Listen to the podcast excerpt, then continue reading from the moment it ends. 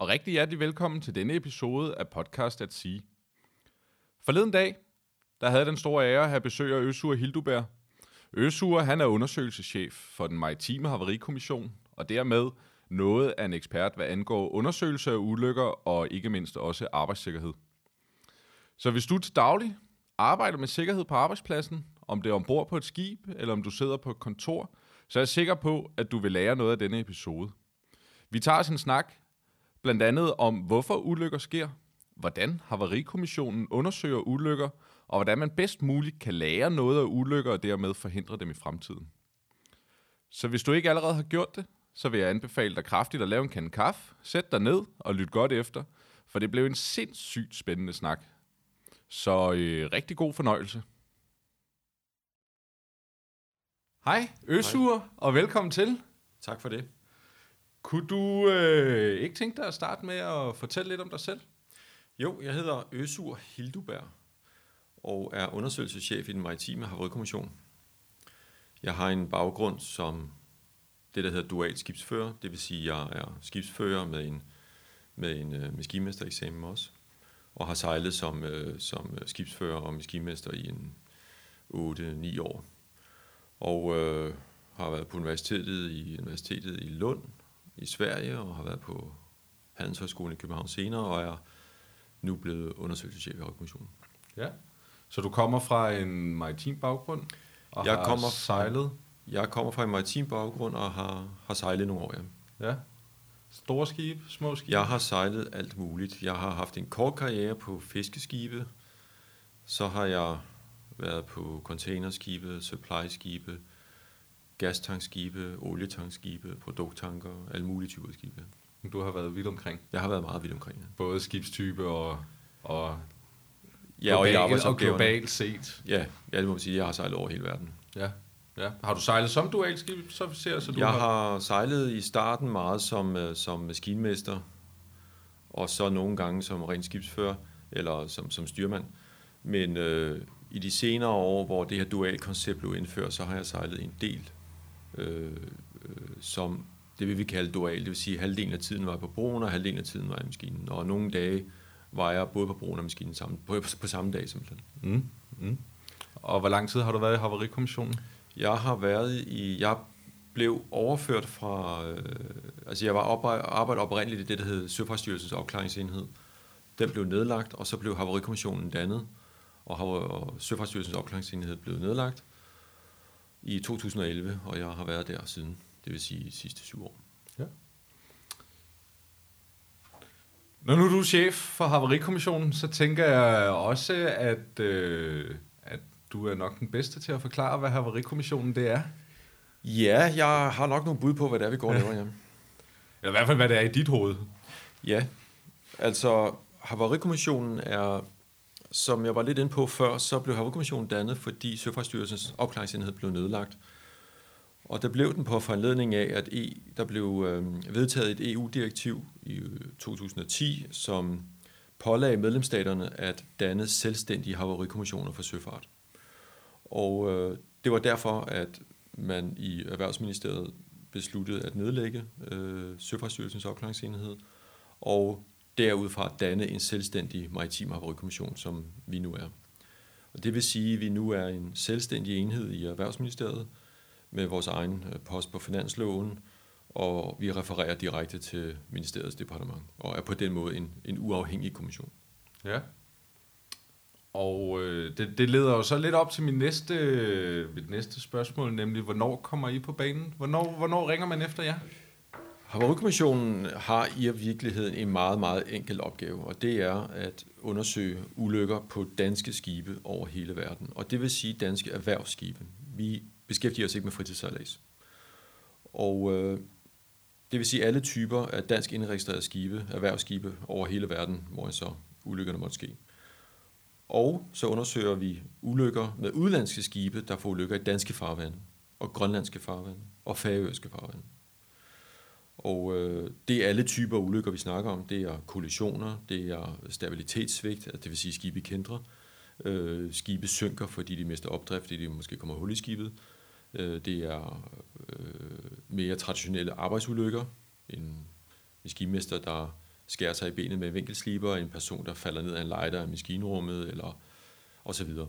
Så vi deler det typisk op i to. Vi har arbejdsulykkerne, medarbejdere kommer til skade på skibet, og så har vi søulykkerne, hvor det vi vil kalde ulykkesobjektet, det er skibet selv, der svigter på en eller anden måde. Mm. Hvem ringer efter jer? Det er der mange forskellige, der gør. Øh, her i Danmark, når udlandske skibe får ulykker, så vil det typisk være forsvaret, øh, det der hedder JOC, øh, øh, det der i gamle dage hed Søværnets Operativ Kommando, det hedder JOC i dag. Øh, det kan være politiet, det kan være Søfartsstyrelsen, det kan være privatpersoner, der har set et eller andet, øh, osv. Det er meget forskelligt, hvordan vi får besked om det. Nogle gange så læser vi om det i pressen, og så reagerer vi på baggrund af det. Og det har noget med at gøre, sådan som medierne er skruet sammen i dag, så får vi ofte besked om det, mens ulykken er i gang. Mm. Altså det vil sige, der er et skib, der brænder uden for Bagenkop ved Langeland. Eller undskyld, øh, Nordfyn. Og det, Nej, Langeland. Ja, undskyld, Langeland, ja. ja øh, og der, øh, øh, der vil vi øh, læse om det i avisen, at det foregår, eller vi ser det på TV2 News, at det foregår, og så, så handler vi derfra. Ja. Så I er øh, on call 24-7? Vi er, har en vagtordning, hvor vi øh, deles om vagten, hvor vi har en 24 timers vagt i nu ad gangen, og vi har åbent 365 dage om året. Så ja, vi har altid åbent. Hvor mange, øh, hvor mange undersøgere er I? Vi er fire fuldtidsundersøgere, og øh, så køber vi det, der i organisationssprog hedder stabsfunktioner, det vil sige personale, øh, administration og regnskab og IT, det køber vi udefra. Okay. Og øh, så tilkøber vi også konsulentydelser, for eksempel hvis et skib er kendret, øh, så beregner vi ikke stabiliteten selv. Det bruger vi ikke tid på. Der køber vi typisk stabilitetsberegninger ud i byen. Øh, det kan være andre ting som øh, materialeanalyse, det vil sige, hvis en kæde er sprunget, eller en vejer, eller en trosse er, er, er blevet ødelagt, så vil vi gerne have en analyse af den, og så køber vi det ud i byen, og køber konklusioner øh, ude i byen. Mm. Så du har, øh, du har undersøgt mange ulykker i, øh, i din karriere? Jeg har undersøgt rigtig mange ulykker. Det, der sker, er, at vi har vi behandler omkring 1.500 ulykker om året, øh, hvor vi laver det, vi kalder en indledende undersøgelse af dem alle sammen. Hvor vi fastslår, hvad er det, der er sket? Har vi en god forklaring på umiddelbart, hvor, hvad det er, der er foregået? Hvordan kan det være, det er sket? Og øh, på baggrund af den indledende undersøgelse beslutter vi for, om vi skal indlede en større undersøgelse. Og de, de her større undersøgelser laver vi typisk omkring mellem 8 og 12-14 om året. Lidt afhængigt af, hvor, hvor, hvor store undersøgelser det er. Så, så om I laver en i dybdegående undersøgelse eller en større undersøgelse, kommer det an på ulykkens omfang alene? Eller? Det, er, det afhænger af typisk to ting. Det første er, hvor alvorligt er det. Altså det vil sige, konsekvenserne, der indtræffer, hvor alvorligt var det. Hvis der er tale om dødsfald eller et skibsforlis, så undersøger vi det altid til bunds. Så har vi andre tilfælde, som er ret interessante, men ikke nødvendigvis har ført til store konsekvenser. Det kan for eksempel være et skib, der sejler ind i en bro, men broen bliver ikke væsentligt ødelagt, og skibet bliver ikke væsentligt ødelagt, men vi vil gerne vide, hvordan det kunne ske. Fordi det kunne have haft katastrofale konsekvenser. Så vi vil gerne forstå noget om den her ulykke. Så vil vi typisk også undersøge sådan en. Øh, de fleste af de ulykker, vi ikke undersøger, øh, er det, vi kalder mere øh, rutineulykker. Altså det vil sige ulykker, som vi godt forstår, fordi vi ser mange af den type ulykker. Og de medfører sjældent særlig store konsekvenser. Det kan fx være folk, der falder ned ad en trappe, eller øh, folk, der taber en nøgle fra en højde, eller den type ulykker. Det, det, det gør vi typisk ikke noget ved. Nej.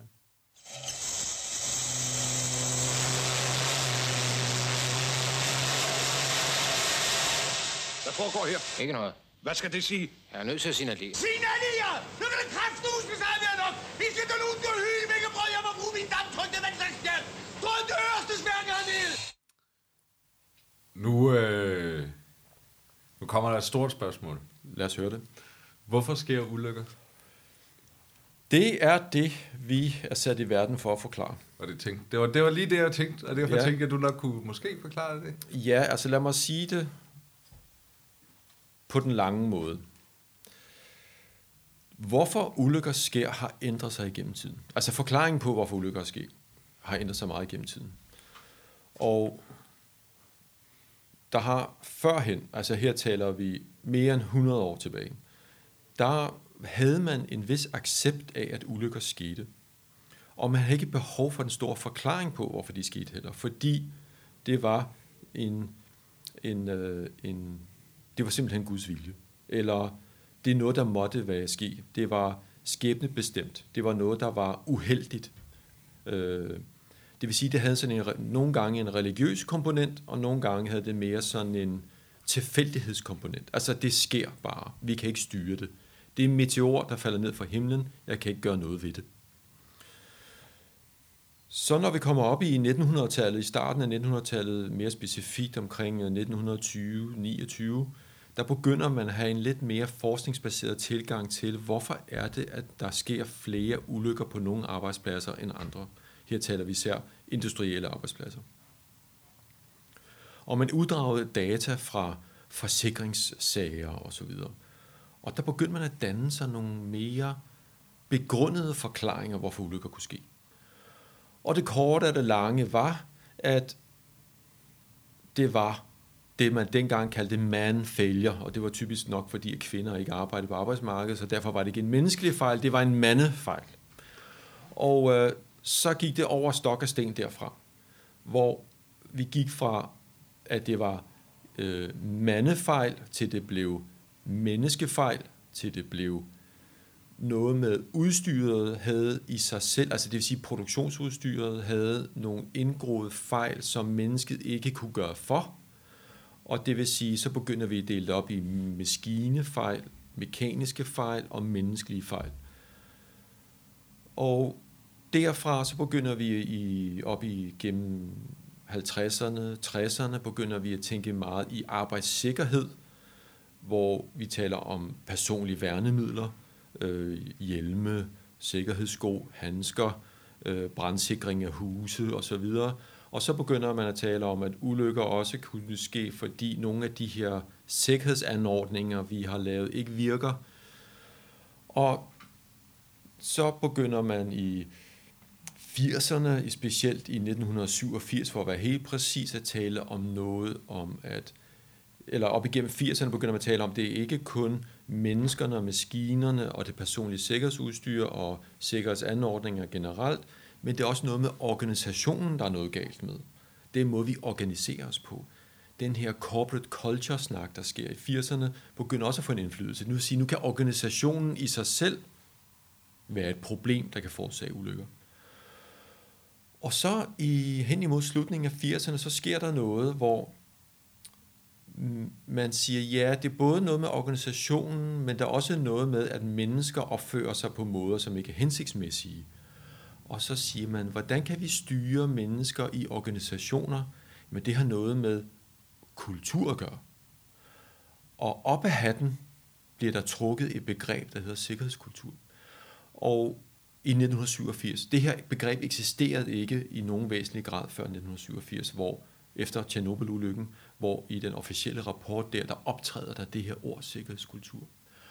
Og det her ord sikkerhedskultur, det spreder sig som en steppebrand. Og i dag vil man sige, at der bliver det brugt i enormt omfang til at forklare, ikke alene hvorfor ulykker sker, det er fordi man ikke har en rigtig kultur, men det bliver også brugt til at forklare, hvorfor ulykker ikke sker, fordi man har sikkerhedskultur. Og det er selvfølgelig i sig selv meget problematisk at anvende et begreb på den måde. Og øh, i Havarikommissionen, når vi så skal besvare spørgsmål om, hvorfor sker ulykker, ja, i dag, der har vi for noget tid siden, det vil sige i hvert fald i de sidste 10 år, inden for sikkerheds- og ulykkesteori, bevæget os ret meget væk fra det her sikkerhedskultursbegreb. Og begynder at forstå, at store, komplekse organisationer og systemer i dag, de fejler ikke nødvendigvis, fordi der er noget, der er galt. Altså noget, der ikke fungerer. ulykker begynder at blive, og hold nu fast, for nu bliver det abstrakt, ulykker sker, fordi vi er gode til det, vi gør. Altså at ulykker kan ske som følge af den måde, vi effektiviserer på, den måde, vi designer øh, tingene til at blive mere optimale. Men det betyder også, at det som øh, man, amerikanske forskere vil sige, we push the envelope. Altså at vi presser vores systemer og organisationer i sådan en grad for at blive bedre til det, vi gør, men det betyder samtidig, at vi øger risikoen for det, vi gør. Og øh, der er en del ulykker, der danner skole for det her. Vi har for eksempel øh, Challenger-ulykken, en, en, en amerikansk øh, rumfærge, rumraket, der eksploderede, hvor man tydeligt så, at den her måde, hvor vi gik fra, eller hvor NASA gik fra at betragte rumfart som værende eksplorativt og noget nyt, til at være noget, der blev underlagt produktionspres. Man designede rumraketten mere optimal, men også mere skrøbelig og det gjorde altså, at den lige pludselig førte til en fatal fejl. Mm. Og det skete så et resultat af, at man simpelthen effektiviserede sig og optimerede sig hen til en ulykke.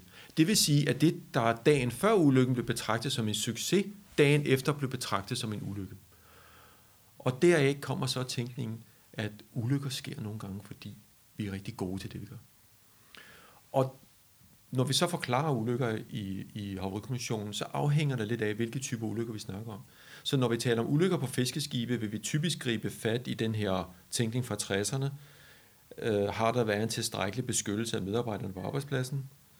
Hvor vi har andre ulykker, der har en mere organisatorisk tilsnit, hvor vi koncentrerer os mere om det. Så det var det, det korte svar på, nej, det, det lange, lange svar, svar. På, på et kort spørgsmål. Ja. Og det er, det afhænger af, hvilken ulykke vi, vi taler om. Mm. Så vi har en mange, vi har en mange forskellige typer forklaringer på, hvorfor ulykker sker, afhængigt af, hvilken type ulykke det er. Ja.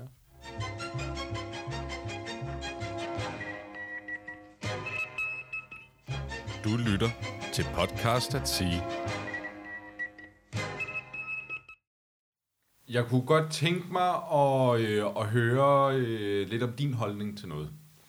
Fordi der er jo, der er jo øh, mange rædderier, som, som gør, fordi de skal, så vedligeholder de en, øh, en ret stor sms. Ja.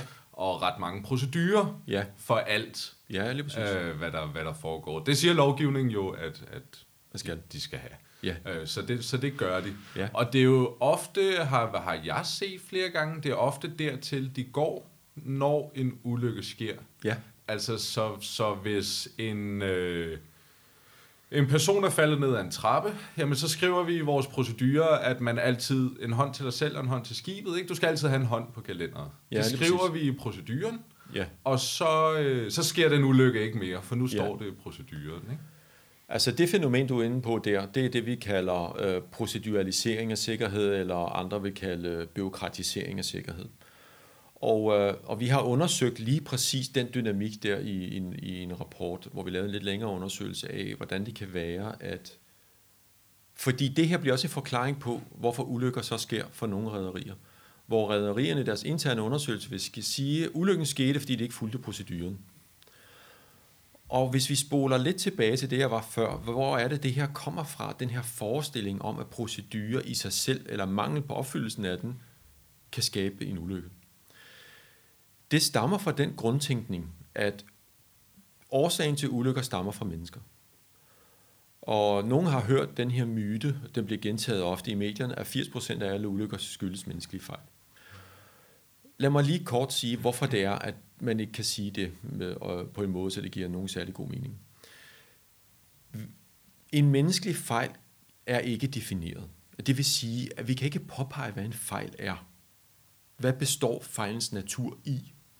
Fordi når vi undersøger ulykker, så finder vi ud af, at det, som vi siger var en fejl, det skaber succes i 99,9% af tilfældene.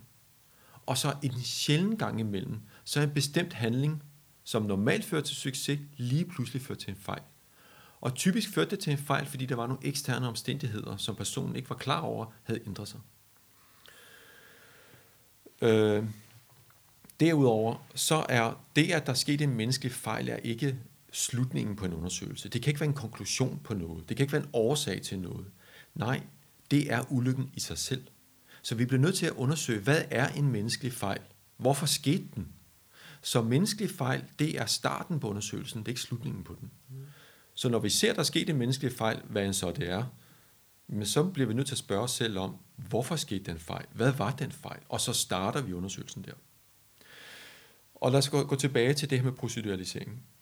Hvis man har den opfattelse, at ulykker skyldes menneskelige fejl, så er det meget naturligt at fjerne menneskelige fejl ved at styre mennesker, fordi de kan åbenbart ikke opføre sig ordentligt. Og så indfører man det, vi kalder social kontrolmekanismer. Vi indfører procedurer for at styre de uregerlige medarbejdere. Fordi når de ikke kan finde ud af at opføre sig ordentligt, så må vi fortælle dem, hvordan man opfører sig ordentligt, og det gør vi via procedurer. Og øh, det, der selvfølgelig så sker uundgåeligt, det er, at der sker flere og flere ulykker. Man får ikke taget hånd om de underliggende årsager til de her ulykker, fordi man bliver ved med at tro, at det er de her menneskelige fejl, der forårsager dem. Og så medfører det automatisk, at vi skal have en procedure mere, og en procedure mere, og en procedure mere.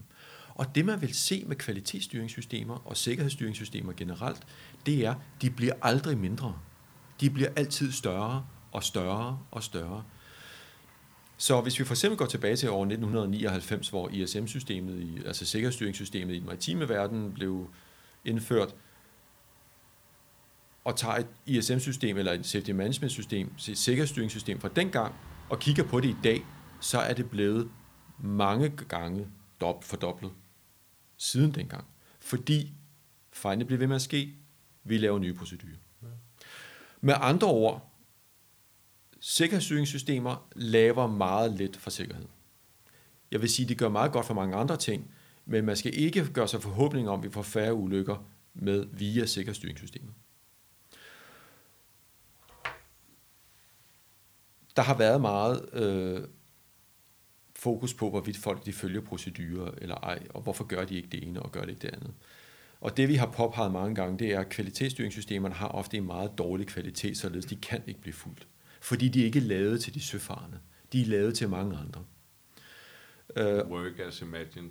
Ja, lige præcis. Det vil sige, at det er typisk sådan, uh, det der, der hedder back office, det vil sige, det er kontorfolkene i rædderiet, der udarbejder de her procedurer, fordi uh, øh, ratingselskaber skal have det, Søfartsstyrelsen skal have det, klassifikationsselskaberne vil have det, alle, klassif- alle vil have noget at kigge på. Og fordi de gerne vil have noget at kigge på, så giver man dem uh, procedurerne. Og uh, det betyder, at jo længere tid der går, jo mere vil de her sikkerhedsstyringssystemer udvikle sig længere og længere væk fra det, der foregår på skibet. Og det betyder, at dem, der er ude på skibet, kan ikke genkende sig selv i de her procedurer længere. Mm. Til, vi er det sted i dag, hvor de færreste skibsbesætninger følger særlig mange af de her procedurer alligevel. Når vi undersøger ulykker, så gør vi typisk det, at vi går ud og undersøger, hvad der er sket, og så kigger vi i deres sikkerhedsstyringssystemer. Og det, der er meget slående, det er, der er ingen, der anvender det i nogen særlig grad. Der er nogle ting, der kan bruges, nogle huskelister, nogle enkelte tjeklister måske, men langt størstedelen bliver aldrig brugt til noget som helst. Jeg kunne godt tænke mig at, øh, at spole lidt tilbage til noget af det, du sagde halvvejs her. Det her med, at hvis, hvis at, den, at, at den menneskelige fejl, det er der, ja. hvor man starter ja. lykkesundersøgelsen. Ja. Men ofte eller nu skal jeg passe på, hvordan jeg udtaler mig, men jeg har oplevet, at, som du også siger, at den menneskelige fejl bliver brugt som begrundelse ja. for en, en ulykkesundersøgelse. Hvordan... Eller som årsag til en ulykke. Ja, ja, ja, ja som årsag til en ulykke. Hvordan... Ja. Hvad skal man gøre for ikke at... Altså, hvordan er den gode ulykkesundersøgelse i dine øjne, som, som man ikke havner med, med menneskelig fejl som root cause? Øh, det vi skal være opmærksom på med ulykkesundersøgelser, det er, det afhænger af, hvad vi skal bruge den til. Hvis du som rederi laver en ulykkesundersøgelse, så øh, skal du typisk bruge den til noget andet, end vi skal i Havrykommissionen. Øh, I Havrykommissionen har vi ikke til opgave at øh, lave ulykkesundersøgelser, der faciliterer en eller anden strafferetlig forfølgelse. Så vi skal kun lære af det. Hvor imod i rædderier har de ofte behov for en eller anden form for ansvarsplacering, fordi de har nogle løbende forsikringssager, erstatningssager osv. Altså hvis vi tager det udelukkende fra Havrekommissionens perspektiv, så starter vi alle ulykkesundersøgelser med at etablere, hvad foregår der normalt her? Det er jo med andre ord at sige, at når det første spørgsmål, vi stiller os selv på et ulykkested, det er, hvordan arbejder man normalt her? Og når vi har etableret, hvordan man arbejder normalt her, så begynder vi at undersøge, hvordan kunne det så gå galt? Og når man gør det på den måde, så finder man ud af noget meget interessant. Det er, ulykkesdage afviger ikke fra normale dage i særlig stor grad. Det er ofte det samme. Og den offentlige opfattelse af ulykker hæfter sig ofte ved, at ulykker er udsprunget af noget helt ekstraordinært, af noget usædvanligt, af noget, der er gået i stykker, eller nogen, der har gjort noget forkert. Men det, som foruroliger nogen, når vi undersøger på den her måde, det er, at ulykker ofte udspringer af en eller anden form for normaladfærd. I den kontekst kan det være svært at på køle tale, begynde at tale om menneskelige fejl. Altså at ulykker er iboende en bestemt person, der har gjort noget bestemt. Fordi hvis det havde været en anden person den her dag i den situation, så var det også sket. Deraf følger, at det bliver svært at placere ansvar hos en enkelt person for en ulykke. Fordi vi kan se, at det her kunne ske som for enhver. Det åbenlyse indvending, der vil være mod det, jeg siger nu, er, ja, men der er jo, vi har jo hørt om alle de her russiske kaptajner, der sejler igennem danske farvande af fugle og falder i søvn. Det er rigtigt. For os er det lidt, for det første sker det ikke særlig ofte. De langt de fleste grundstødninger, vi har i danske farvande, om det så er 30-40 af dem om året, det er ret sjældent, vi ser den type adfærd. Men når mennesker øh, drikker sig selv fulde og går på arbejde på et skib og sidder alene på vagt og falder i søvn, det er det for os er knap nok en ulykke. Det er en, en, en kriminel adfærd, øh, som falder uden for kategori, som ikke kan sammenlignes med de fleste andre ulykkestilfælde. Så, så nej, når vi undersøger ulykker, og vi taler med mennesker ombord på skibe, så finder vi meget sjældent personer, som er, altså, eller hvis nogensinde, personer, som er overdrevne risikovillige, har en cowboy-attitude, at de susker med deres arbejde. Tværtimod så finder vi mennesker, som er højt professionelle, som har et ønske om at gøre et godt stykke arbejde på deres arbejdsplads. Så, men der har ligesom i den offentlige øh, øh, tale øh, om, om ulykker, ikke kun i, i den maritime sektor, men også i sundhedssektoren og i jernbane og i luftfart og på øh, byggepladser, været en snak, en, en italesættelse af ulykker som noget, der er iboende nogle bestemte typer af mennesker. Og det er, det er meget problematisk, fordi det hindrer os virkelig at lære noget om de bagvedliggende årsager, der er til ulykker. Øh, fordi vi møder ganske enkelt aldrig de der mennesker. Der. Så, så det, det måske handler om i sidste ende, det er ikke at være så opsat på at, at placere et ansvar for noget. Ja, og det er noget, der det har, det er, det er nærmest historisk betinget, men også, øh, jeg er ked af at skulle sige kulturelt, fordi det dækker nærmest over alting nu om dagen, men altså øh, betinget. Forstå på den måde, at nogle verdensdele, der vil man slet ikke tale om det på den måde. Det er slående, at når vi undersøger ulykker på Grønland eller Færøerne eller Island for den sags skyld, at der opererer man slet ikke med de begreber, når vi taler om ulykker. Altså, der er ikke nogen i øh, særlig stor interesse for at finde en juridisk ansvarlig person i selve ulykkesundersøgelsen, eller at tale om en eller anden form for skyld, nærmest i religiøs forstand, skyldig person. Nej, man har et, et man er mere optaget af at se, hvordan kunne det her dog ske for de her stakkels mennesker. Øh, hvor vi ser i Danmark og mange andre lande, at der er en meget stor, hvor man er meget optaget af at finde den skyldige person og fængsle dem, inden man overhovedet har forstået, hvad det er, der er foregået. Og vi ser det for eksempel, der er en stor færge, der er øh, kendret nede på Victoriasøen i Afrika for eksempel, hvor man allerede nu er ude og sige, at vi skal finde de skyldige og smide dem i fængsel, uden at vi ved, hvad der er sket endnu. Ja, jeg har allerede læst, at det er fordi, de snakkede mobiltelefon. Og, ja, alt muligt, eller, ikke? Altså, ja. Og, øh, og, øh, og det, det, der er uheldigt ved det, er, at vi på den måde afskærer os muligheden for at lære noget af det. Øh, så ja, så for at gå tilbage til, hvad er, hvordan er det, vi undersøger? Ja, det vi undersøger, det er faktisk to ting. Vi undersøger øh, for det første, hvad foregår der normalt på den her arbejdsplads, hvorfor fungerer den her arbejdsplads normalt godt? Hvad er det, den fungerer til dagligt? Og så undersøger vi sideløbende, hvorfor gik det galt den her dag? Og så laver vi en eller anden form for analyse af, hvordan de arbejder til dagligt, og hvad der gik galt på ulykkesdagen, for at forstå bedre, hvordan den her ulykke kunne udspringe af det her arbejds, den her kontekst arbejdet mm. foregår i. Og det er der, vi, vi virkelig opnår en, en god læring af, øh, af, den her, af den her ulykke. Ja. Og i højere grad kan vi også formidle viden, som virksomheden selv kan bruge til noget. Fordi virksomheder er altid, ikke altid selv klar over, øh, hvordan de selv arbejder i deres dagligdag. For de bliver nærmest lidt blinde for det, fordi de er for tæt på. Ja. Hvis man så skal bruge den her viden, nu var vi inde på det lidt før, også i forhold til, øh, i forhold til din... Øh, at, at man, skriver, man, skriver, man skriver sig ud af det. Man laver en ny procedure, og, ja. og det hele det bliver bygget større og større. Ja. Øhm, hvordan forhindrer man så ulykker i at ske? Ja. Eller skal man bare acceptere, at ulykker sker? Ja, det kommer lidt an på, altså inden for ulykkes- og sikkerhedsteorien arbejder man meget med øh, det, der på engelsk hedder resilience. Altså det vil sige, og her taler vi, og det, det er en vigtig præmis for den her snak, det er, her taler vi om øh, arbejdssituationer, hvor man har en meget lav frekvens af meget alvorlige arbejdsulykker. Det vil sige, vi har meget sjældent ulykker, hvis nogensinde nogen.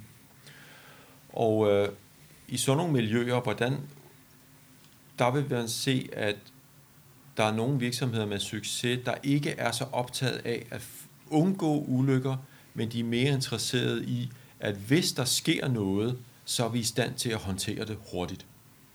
Det vil sige, at vi er i stand til at se ulykken opstå, altså vi er i stand til tidligt at se ulykken opstå og håndtere det i opløbet. Mere end vi er meget optaget af, at der aldrig må ske noget dårligt. Fordi, og det sker i en erkendelse af, at det kan vi ikke. Vi kan ikke styre vores organisationer, vores systemer på en måde, så aldrig nogensinde noget vil opstå. Men vi vil hellere fokusere på at være opmærksom på, at hvis noget kommer uden for normalen, så skal vi nok kunne håndtere det. Og der er nogen, der rent faktisk gør det der i vores dagligdag, men vi lægger nok ikke så meget mærke til det. Det er for eksempel politiet, brandvæsenet, falkfolk er også gode til det, at de er ikke så optaget af, at der aldrig må gå noget galt. De er optaget af, at de kan håndtere det, der kommer uden for normalen. Altså det vil sige, hvis de oplever en situation, hvor tingene begynder at gå galt, så håndterer de det hurtigt, således de kan genoprette en stabil tilstand eller normalen igen. Og, øh, og det er der rigtig mange organisationer, der er gode til. Ja. Her til, øh, til sidst, så øh, jeg har sådan en tilbagevendende, øh, til, et tilbagevendende spørgsmål, jeg spørger alle om. Ja. Og det er, om, øh, om du kan komme med, øh, med tre tips til at fremme sikkerheden ombord. Det må også godt være til bedre velfærd. Nu er vi jo også ja. velfærd øh, her, selvom i dag ja. har arbejdet primært, snakket primært om, om sikkerhed. Ja. Øhm, så tre tips det må også godt, nogen giver også kun to, hvis de ikke lige kan komme på det tredje. Ja, altså, jeg vil sige, det kommer an på, hvilket perspektiv vi ser det fra. Øh, I dag kan vi ikke adskille skibet fra landorganisationen. Det har man haft en tendens til at gøre meget før. Men med de kommunikationsformer og de rejsemuligheder, øh, vi har i dag, er der så stor forbindelse imellem rædderiets supportfunktioner og skibet selv, at vi kan ikke adskille de to ting. Så det at tale om sikkerhed på skibet og sikkerhed, der foregår på rædderiet som to forskellige ting, det kan vi ikke adskille mere. Så når jeg taler om sikkerhed, så taler jeg om sikkerhed på skib og rædderi samtidig, fordi de mhm. er i samme skæbnefællesskab.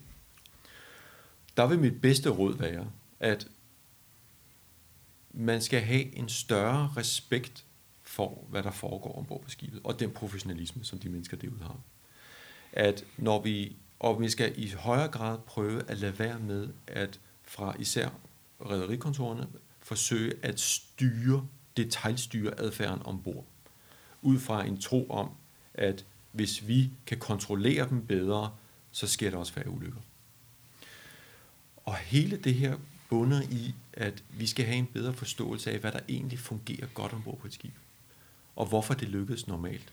Så hvis vi får en bedre forståelse af de problemer, de målkonflikter, de øh, tekniske vanskeligheder, øh, som er en del af en dagligdag ombord på et skib, hvis vi forstår det bedre, så forstår vi også bedre, hvilke problemer vi skal adressere. Og øh, så mit tip vil være, det er nok også det eneste, jeg har, det er forstå bedre, hvad der foregår på skibene, forstå bedre, hvad det er, der lykkes, og hvorfor det lykkes. Og være mindre optaget af, hvorfor det går galt.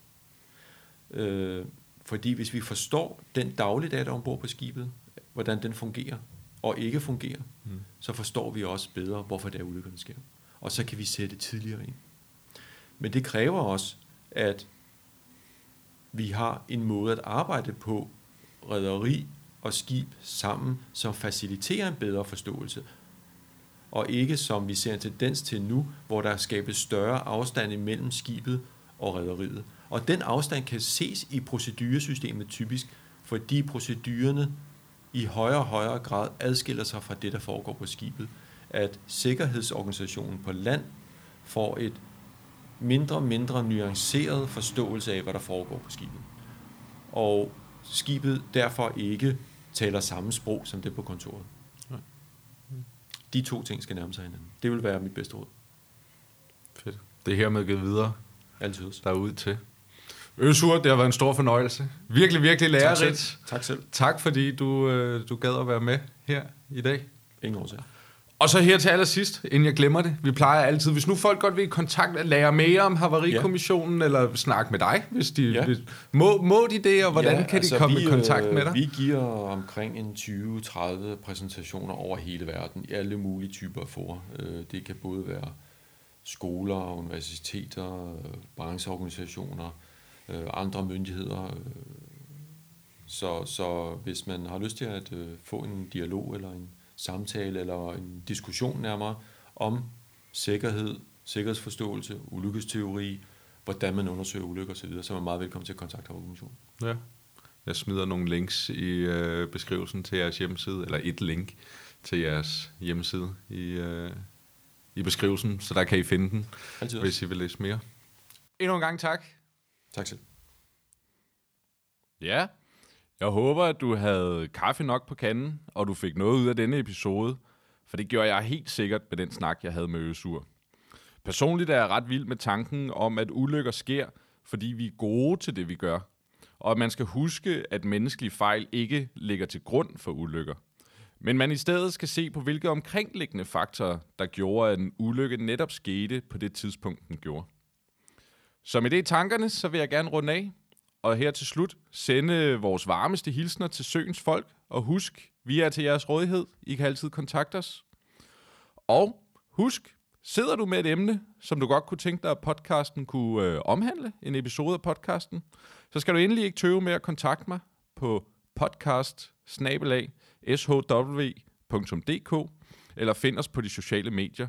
Vi hedder Sea Health and Welfare.